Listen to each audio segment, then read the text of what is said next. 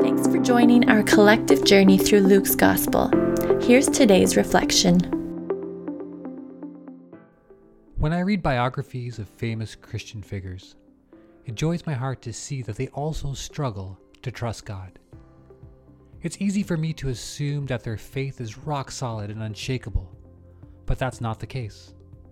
The Corrie ten Booms, the Hudson Taylors, and the Brother Andrews of this world were just regular people like you and I. I think Luke chapter 8, verses 40 to 56 can be a blessing for us who are struggling to trust Jesus in the midst of difficult seasons. The story opens up with the synagogue leader Jairus begging Jesus to come and heal his sick daughter. As they go together to his house, a woman who has been subject to bleeding for 12 years reaches out and touches Jesus. Jesus stops and asks who touched him which is kind of a hilarious question considering he's in the middle of a crowd. But this woman knows he is talking to her and comes forward. After she explains herself, Jesus declares, Daughter, your faith has healed you. Go in peace. Wow. That story informs what comes next as we return to find someone from Jairus' house telling him not to bother Jesus because his daughter has already passed.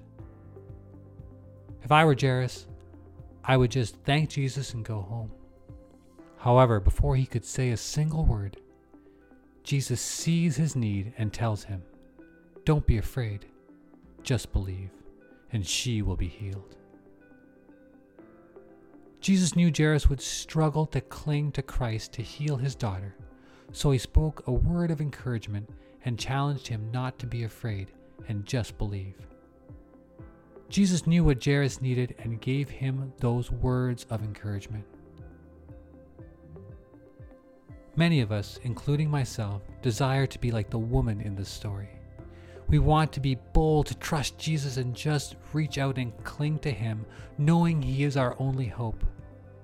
However, we feel like a failure when we struggle to do so.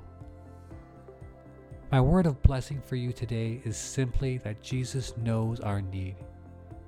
He sees when we struggle to trust that He is able to do what He says and promises, and He knows when we need encouragement. There may be something in your life that you are having a hard time trusting Jesus with. It may be your mental or physical health, your marriage, your singleness, your children, your job, financial situation, or that you just feel worn down during COVID. I know it's not easy to cling to Him in the midst of the storms of life, but I want to bless you with the words of Jesus. Don't be afraid, just believe.